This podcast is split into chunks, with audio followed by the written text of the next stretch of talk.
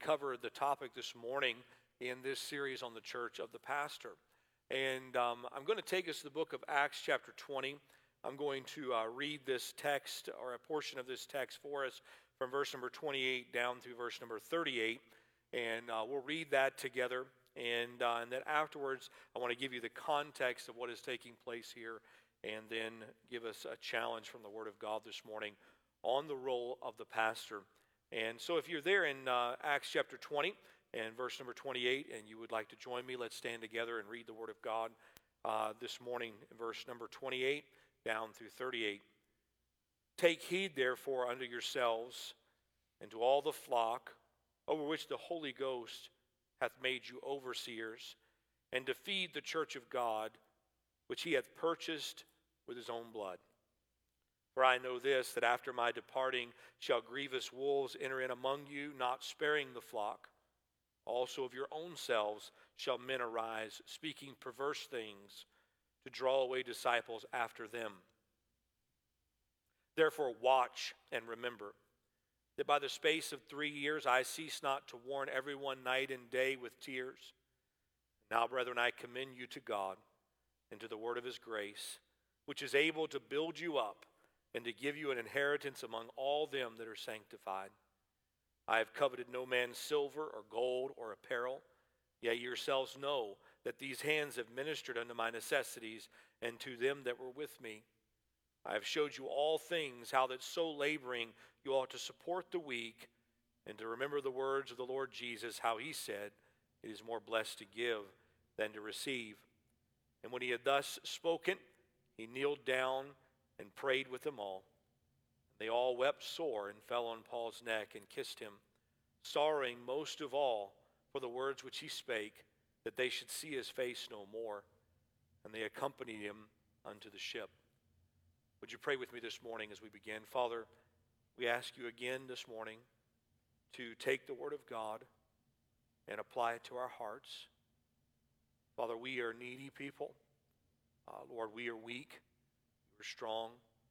For this morning, many in our congregation are under the weather, recovering from surgery. Some are even recovering still from the virus. And Lord, we ask you, Father, that you would give healing to them. Lord, thank you for the reminder in song this morning that you are the healer. And Lord, we ask you this morning that you would give comfort to those that are hurting.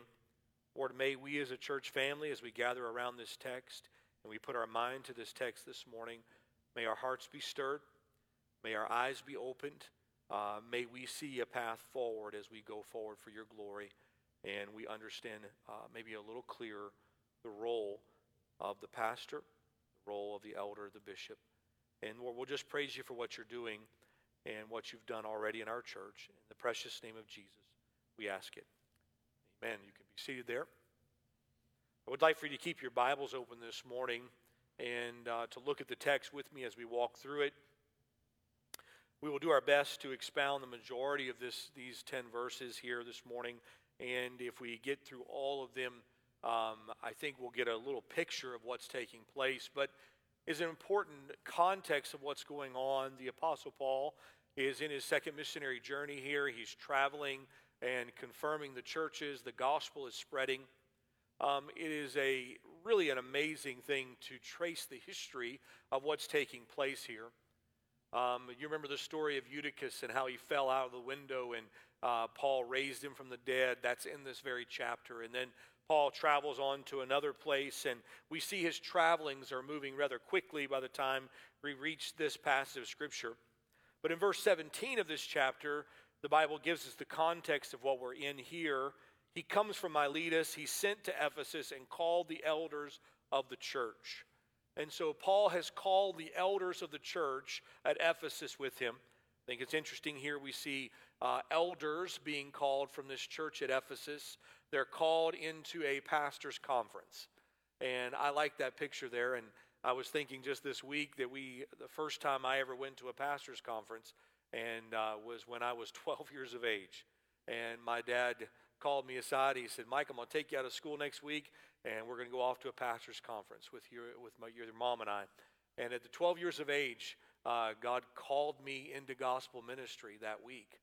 And sitting there with many pastors who had been pastoring longer than I had been alive, and yet God called me there. And here we see a picture of Paul, this leader, this apostolic authority that he had on his life, the one who was a mentor of these men, is calling them together. And I think what you need to understand, too, in the context of this is not a scolding of these men, but this is Paul, who has walked with these men already and had loved these men. And yea, even many of these men, Paul was directly responsible for them believing the gospel.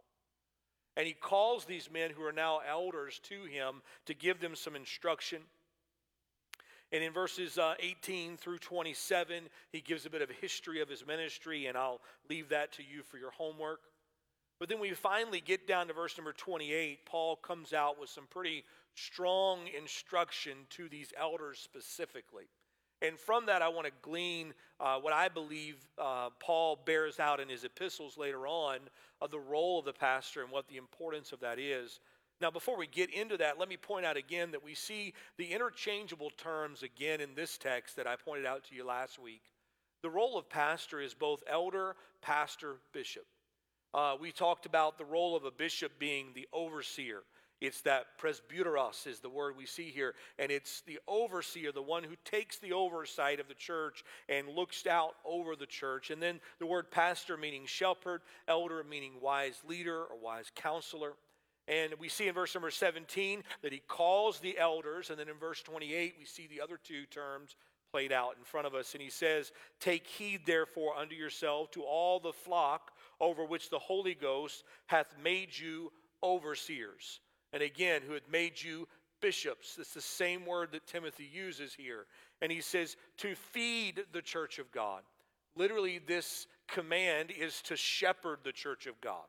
We could take the word shepherd, and some of your translations very well do that, where they take the word and it's not feed, but it is shepherd, or to care for the flock of God. And the church of God is seen as his flock. It is seen as the one that are underneath this shepherding that Paul is commissioning these men to do. I want you to see the first admonition in this text in verse number 28. He says, "Take heed, therefore, unto yourself." The first admonition that a pastor is given here is to take heed to himself. And let me say again, as the role of a pastor, the greatest responsibility is for the walk with God to be real. Here's the thing. We cannot have a walk with God that is just a public walk with God. If there's not a private walk with God, then there will be no public fruit in that ministry. He said, I want you to take heed to yourself. And that admonition is echoed to pastors, and I would echo it to any man who is pastoring or has aspiration to stand in the role of pastor. Take heed to yourself. Take heed to what God has called you to do. Walk in this role with seriousness. And 1 Timothy 4:16 reminds us of that admonition that we're to take heed of ourselves. And if we guard ourselves, then we can give fruit to those that are around us as well. He says, take heed to yourself. But then he says, take heed to all the flock of God. And look what he says here. I want you to look at the wording of it. Take heed, therefore, unto yourselves and to all the flock over which the Holy Ghost hath made you overseers. He didn't say some of the flock. He didn't say the flock that you like. He said, take heed to all the flock. That means the role of a pastor is not just to look out at the congregation and figure out the ones that he enjoys being around and minister to them and ignore the rest. But there's a role to minister to all the flock that God has given us. And by the way, God hasn't put every pastor over every flock. He's given certain pastors the role of pastoring a certain flock. And I think a mistake we can make is we can start coveting after a flock that God hasn't given us instead of pastoring the flock that God has given us. And the reality of the fact is anything you could lament, a pastor could lament about his flock, every other flock has the same problem. And we too often would look, and we as pastors can be guilty of looking over the fence and saying, man, the grass is greener over there, or that flock looks nicer over there, or man, those sheep over there are really well behaved. I wish I was pastoring those sheep. They're not as stubborn as my sheep. And that's not what God had called these pastors to do. He said, I want you to take heed to the flock that is in front of you, the one God's given you to pastor. All the flock of God. So it's an inclusive command. It was a specific command to shepherd their flock. And, of course, we see the image of shepherd as a pastor in front of us here again. But I want you to see where the authority comes from. Whom the Holy Ghost hath made you overseers. He said, I want you to take heed to this flock because the Holy Ghost hath made you overseers. I think that's very interesting. Paul did not say, who I made you overseers. It was not apostolic authority that had placed these men in the role of elder, pastor, bishop. It was the Holy Spirit that had placed them there. It was the Holy Spirit that had guided them. And Paul understood that human agents do work in placing people into roles that they fill in, but ultimately we believe those human agents are moved by the Holy Spirit of God. And though a church may affirm the fact that, yes, this is the pastor that God has called, understanding that the vote of a church is generally after what God has already done. God makes a move and the church affirms what God is doing. And we say, yes, we believe this is what God is doing.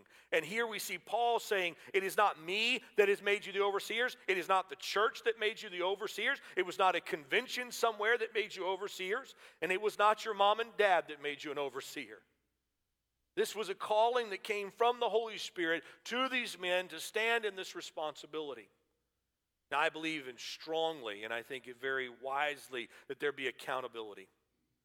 And accountability within a church. A pastor has an accountability to his members. He has an accountability to the leadership of that church. He has an accountability to his family. All of those things are necessary accountability. And those things are very, very important that they be in the church. But understanding that ultimately the greatest accountability that any pastor will ever have is to Almighty God, that one day he will stand before and will give an account for what he's done. And as we stand this morning, may it be that thing that stirs my heart and stirs the church's heart to understand that we are going to give an account for God for how we fill the role that we're standing in. He said, the Holy Spirit hath made you overseers. God hath appointed them to this work. I want you to see the word overseer as interchanging here with that word shepherd. And he's putting these words together. This is not a mistake. Understanding this is written under the inspiration of the Spirit of God to us for instruction.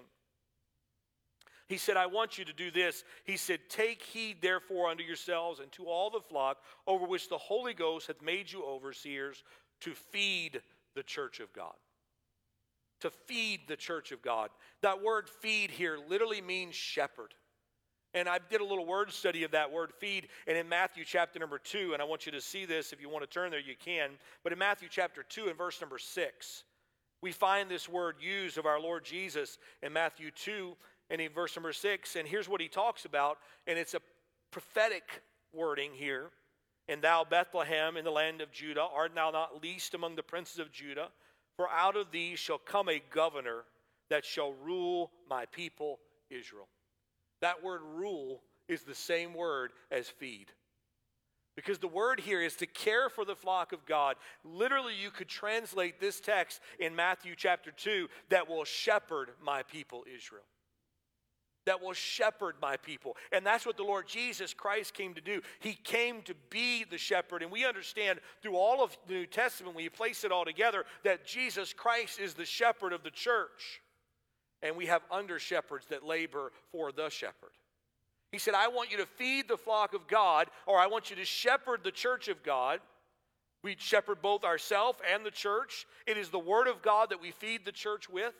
We have no other source to feed the church with. As a matter of fact, in 2 Timothy 4 and 2, what is the commission that Paul gives Timothy? Preach the word, be it instant, in season, out of season, reprove, rebuke, exhort with all long suffering and doctrine.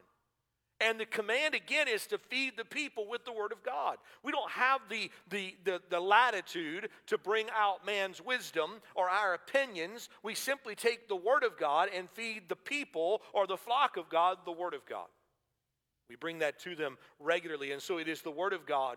I think it's also interesting here as he goes down to lay these words one upon another. And Paul, in this almost epistle-like text that we have here in front of us this morning, as he's teaching these pastors, he's teaching these elders, he said, feed the flock of God, of which the Holy Spirit hath made you overseers. And he says this, and I want to turn back to it so I can read it directly for you. Which he hath purchased with his own blood. Which he hath purchased with his own blood. And so what do we see here? The word purchase is rescued as a possession of. He has rescued us. He has bought us back. It's the picture of a slave auction that he purchased me from to save me to himself. That I was condemned and I was away from him, and he's redeemed us to himself. He has called out a group of people that he's purchased with his own blood, and he is now saying to a frail human man who he, his Holy Spirit, has made an overseer, he's saying, hey, I want you to feed the church of God that I purchased with my own blood. Paul is trying to give them the heaviness of the stewardship that they're about to take on. He wants them to understand the weightiness behind it, that this is not something that is to be taken lightly or glibly. No, these are the ones that God hath purchased and called to himself with his own blood. And he's saying, now I'm asking you to feed them. It's the same commission that the Lord gave Peter when he stood there by the sea after his denial and the Lord's resurrection. And we mentioned it last week. Peter, lovest thou me more than these? Yea, Lord, you know I love thee. And 3 times he said to him, feed my sheep. Feed my sheep. He's saying they are my sheep. Feed them. Care for them. You see, the church is not mine to do as I please, but to follow his leading and his word. Church doesn't belong to a pastor. Church doesn't belong to a people. I have a quote here from a wonderful book, Ministers as Shepherds by Charles Jefferson. Charles Jefferson lived in the 1800s and into the early 1900s before the Lord took him home. But I want to read a quote from his book. And he said this, the ministers speak of his church, his people, his parish. And he said, now, if we're referring, and I'm going to paraphrase him just for a second, if we're trying to distinguish between, well, this is the church I pastor and that's the church you pastor, fine and good. And he said, but the human shepherd, ultimately, all churches belong to Christ. All churches belong to Christ. And here's the way he says about it. He said, the human shepherds come and go in continuous procession. A minister arrives in town, unpacks his books, does his work, and then sleeps with his fathers. As Job says, he cometh up and is cut down like a flower. He fleeth as it were shadow and never continueth in one stay. But Jesus Christ, the same yesterday, today, and forever, he is with his people and will never leave them nor forsake them even to the end of the world.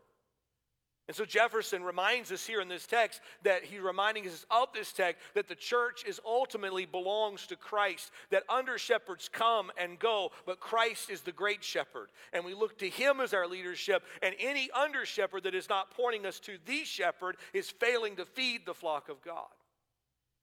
He goes on down to remind us again that all shepherds belong to him. He said, if we are to feed the flock of God that Christ has made us overseers, then we are to be saying, follow me, follow the shepherd. Remember his gentleness, his watchfulness, his considerateness, his patience, his compassion, his readiness to help, his swiftness to heal, his gladness to sacrifice. Be the kind of shepherd to my lambs and my sheep if I have been to you. See, the call to shepherd is the call to follow him as he shepherds. And so he says then, I want you to feed the flock of God, of whom the Lord hath, or the Holy Spirit hath made you overseers. Peter, after the resurrection, we pointed out that his great commission was to feed the flock of God.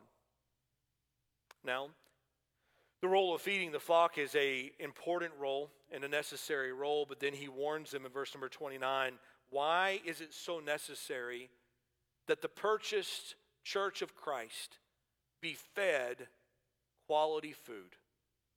Why is it necessary that the church know the Word of God? Why is it necessary that the church be able to open the Word of God and argue these points? Because in verse number 29, he gives us the warning.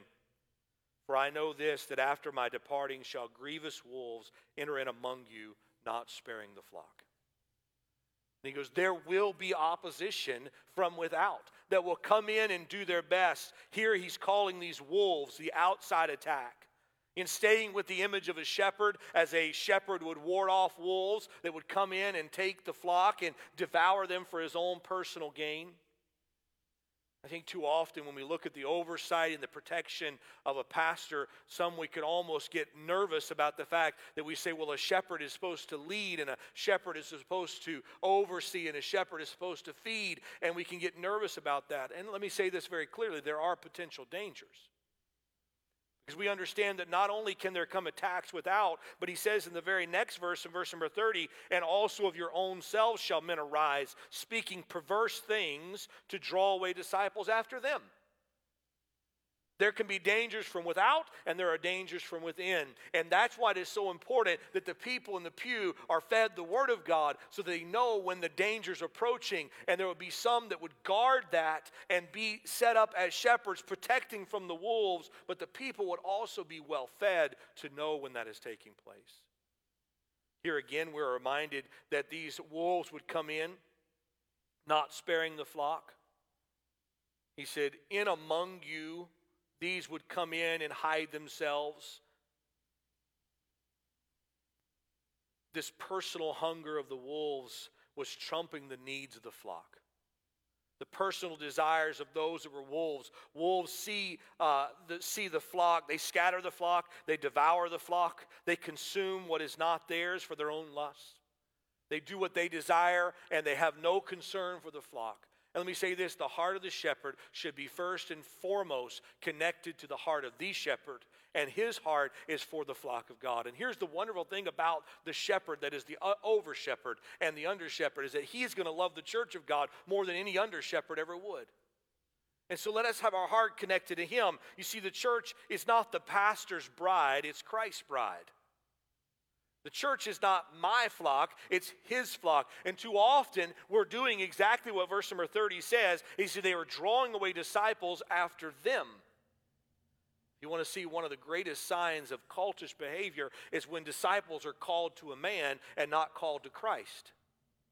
It's when we would call men to follow men with an allegiance that it should only be reserved for the Lord Jesus Christ. He said many will come in from the outside. And he said, of your own selves they will also come in. I've entitled this, mutton-loving shepherds. Mutton-loving shepherds. They want to come in and they want to devour the sheep. They feed them a poor diet. They teach them perverse things. They're seeking the preeminence. I think Diotrephes is one of these. We read about him in 3 John. I think he was a man that sought the preeminence among the sheep and wanted the attention and the preeminence, to draw away disciples after them, selfish promotion. They wanted to hold on, and his selfish promotion was the goal of these devourers of the flock. Personal promotion, personal perversions, personal doctrines. Let me just challenge this again. There's nothing new under the sun. And Alistair Begg once in his teaching to pastors, he said, if you ever hear a pastor preach and you get done with the message and you're like, man, how do you get that out of that text? It's probably because he put it in there before he started preaching. Because if it's not in the text, then we don't need to be taking it from the text. And the preacher of the Word of God ought to be preaching the Word of God, not his opinions about the Word of God. I challenge us that the sermons that we preach from the pulpit of Shelby Bible Church would be so connected to the Word of God that we understand that when the Word of God is preached, the voice of God is heard, and that we preach it faithfully. See, so far the attitude of these false teachers is to feed the flock of God. Know when you've been given your role in ministry. These men have abandoned their role. They've abandoned their responsibility. One of the hardest parts of ministry is to see your warnings go unheeded when you've done your duty and those still stray.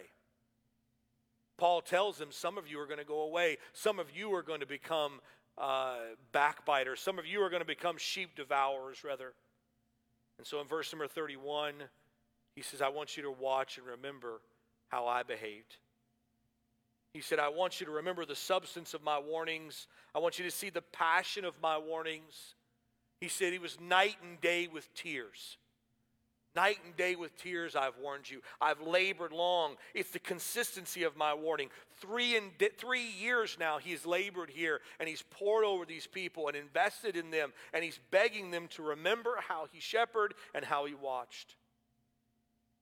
But I love this. When we come down to the end of this whole thing, Paul, I think, feels this great weight. And I wish I could give you the whole historical context, but Paul is on his journey to go to Rome, and he's going to go there to preach the gospel. He's heading to Jerusalem now. We'll end up in Rome to preach the gospel. And as he's going through this journey, he has no intention to return to these churches anymore, and he has this great sense of responsibility, of communicating to these elders of the role that they have in front of them, and he's challenging them here. And as he's laying this on them, he wants them to get it all. And I can almost sense the sense of like, have you listened to what I've said? Have you taken heart to what I've said? And too often I think I can come to the pulpit with a heart that is heavy, and I want to make sure it's understood, and I make sure that it's gotten. If we're not careful, we can put all the weight on ourselves to communicate it. But I'm glad this morning, according to verse number 32, and now, brethren, I commend you to God and to the word of his grace. Paul says, here's what I'm going to do. I'm going to commend you to God, because he's the one that cares for you, and I'm going to commend you to his word, because his word is the one that's able to do what? And look what he tells us, which is able to build you up and give you an inheritance among all them which are sanctified. Paul didn't say, hey, look, I'm the one that's able to build you up. I'm the one that's able to give you an inheritance. No, I'm commending you to God, who is able to build you up and give you an inheritance. And so when the preaching is done, and another sermon is in the books, and another week is in the book, and it seems like, and Pastor Caleb, you and I were talking about it just a few weeks ago, how you prepare all week to preach the message, and you get up and you share the message, and then it's done. And has it been accomplished? And then Monday morning comes around, and it's time to prepare again. And then Sunday will be here before you know it, and you preach it, and it's done. And you wonder, is it making any impact? And here's the thing. It's not my job to make sure it makes an impact. It's my job to faithfully feed the flock of God with the thing that can make an impact, and that is the word of God, because I commend you to God and to his word, who is able to build you up and to give you the inheritance among those that are sanctified. That's the hope that we can go in on a weekly and yearly basis of continuing to preach the word of God, and maybe not always seeing the impact you want it to be seen, but Paul, he stands back and he says, here's the thing, God started the work, I didn't. And God will finish the work, I won't. And he's trusting God to do that. You see, Paul's ministry hope did not rest in his own passion or his ability to reason, but on the power of God, the effectiveness of the word of God to do what Paul could not do, and that was build people up, give them an inheritance, and join them and set them apart for the purpose of ministry that they were called to. Paul's personal testimony is in verse number 33. We'll not belabor that point, but he talks in how he had not coveted men's things, that he had labored long hours, he had poured himself into the work. Verse 35, he commends them to follow his example. He said, I have showed you all things, how that so laboring you ought to support the weak, and to remember the words of the Lord Jesus, how he said, it is more blessed to give than to receive. He said, I've rejected covetousness. I've embraced hard work. I've supported the weak. Men, be givers, not takers. Warren Wearsby says it is better to share with others than to keep what you have and collect more. Too often we hold on, and that is a selfish thing. We ought to be pouring out. And here he admonishes them, I want you to follow the example that you've seen in me. But I think some of my favorite parts of this text is the tender departure. The effect of the shepherd on the hearts of the people is so evident in this text. Look what he says in verse number 36.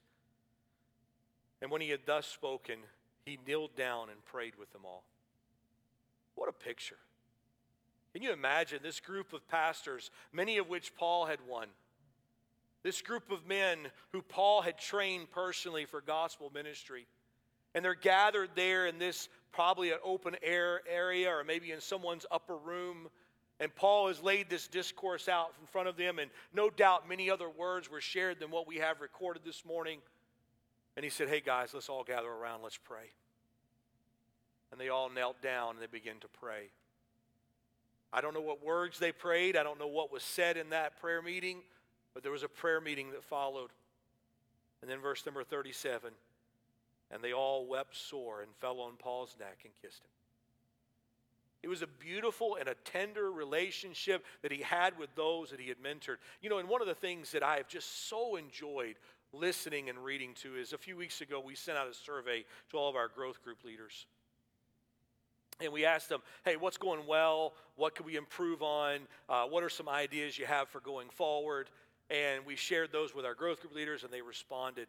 And almost every survey said, the thing I have enjoyed the most is getting to know the people in our group and getting to know them better and know who they are. And then I've watched around the hallways of the church as seeing people that before did not know one another stopping and sharing a word or talking with one another and connected. And what do we see happening? We see pastoring happening. We see shepherding happening. We see heart connections taking place as God's people get to know one another, and there is a heart connection. And I think it ought to be something that is just like we picture here, that sometimes God's will does have us part ways, and sometimes God's will does have us go in different geographical locations and labor, but there ought to be a tearing of our heart because of the relationships that have been developed. That there is a heart connection with what's going on. And they fell on Paul's neck and they wept. The idea is they kneeled down with them all, and this is a prolonged goodbye. They wept and kissed and kept on kissing and weeping. They kept on saying goodbye. This week we got to drive to Chicago and pick up my daughter for the holidays, and she's going to be with us for a few months. But I went to pick her up, and I had to wait outside the dorm room, and I stood there right by the dorm room where we said goodbye to her just a few weeks ago and a few months ago now. And that day when we said goodbye, it was a tearful mess, to say the least. And words were never enough, and tears flowed, and our hearts were torn, and though we knew that she was doing a good thing and this was a natural thing, our hearts were still torn by it. And that's exactly what we picture with the heart connection of these men as they're saying goodbye to this mentor, of saying, hey, we know this is God's will and we know it's a good thing, and yet our hearts are so heavy. And why were their hearts heavy? They weren't heavy over the fact that wolves were going to come in and or that some would turn away, but they grieved the most because he said, I'll see your face no more. They were grieved over that loss of relationship. And let me say this, I think there ought to be a heart connection between the pastor and the people where there's weeping when goodbyes are given. There's a heaviness to what's going on. They sorrow with human affection.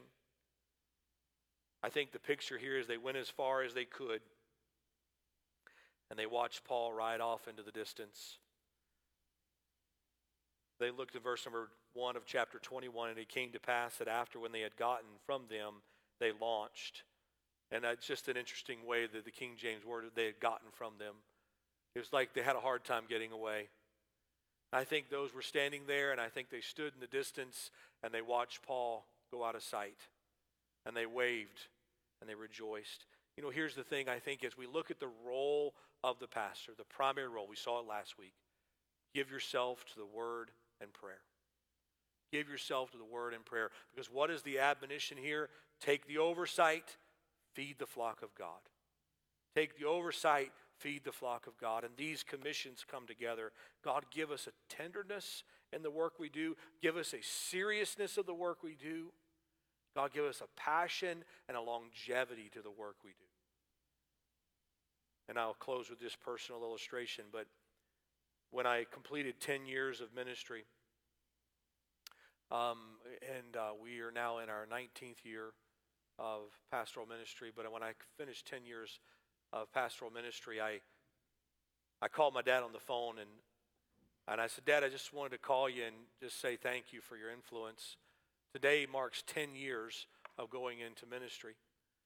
And I said, you know, Dad, when I started 10 years ago, I thought to myself, here's what I want to do, and I had a list of dreams of all that I wanted to see happen. I want to build this size church, and I want to maybe start a Christian school, and I want to see this missions work done and this done, and all of these big things, and a lot of those things are not bad things to dream for. But I think a lot of those things were wrapped up in Mike Montgomery and not wrapped up in God's call. And I said, here's the thing that I want to shoot for. I want to stay faithful to the Lord who called me. I want to keep preaching the book that he gave me. I want to love the wife he gave me and hear him say, well done, when I get home. It doesn't mean that we won't shoot for big things. It doesn't mean I don't want to see God do great things, but it does mean that ultimately God has to do great things. It's not human ambition that does it. The role that God has called us to is to feed the flock of God, whom the Holy Spirit hath made you overseers. Would you join me in prayer this morning? Father, we are so thankful that we have the opportunity to open the Word of God together, that, Father, we have the opportunity to preach to your people that are so willing to hear and listen and receive.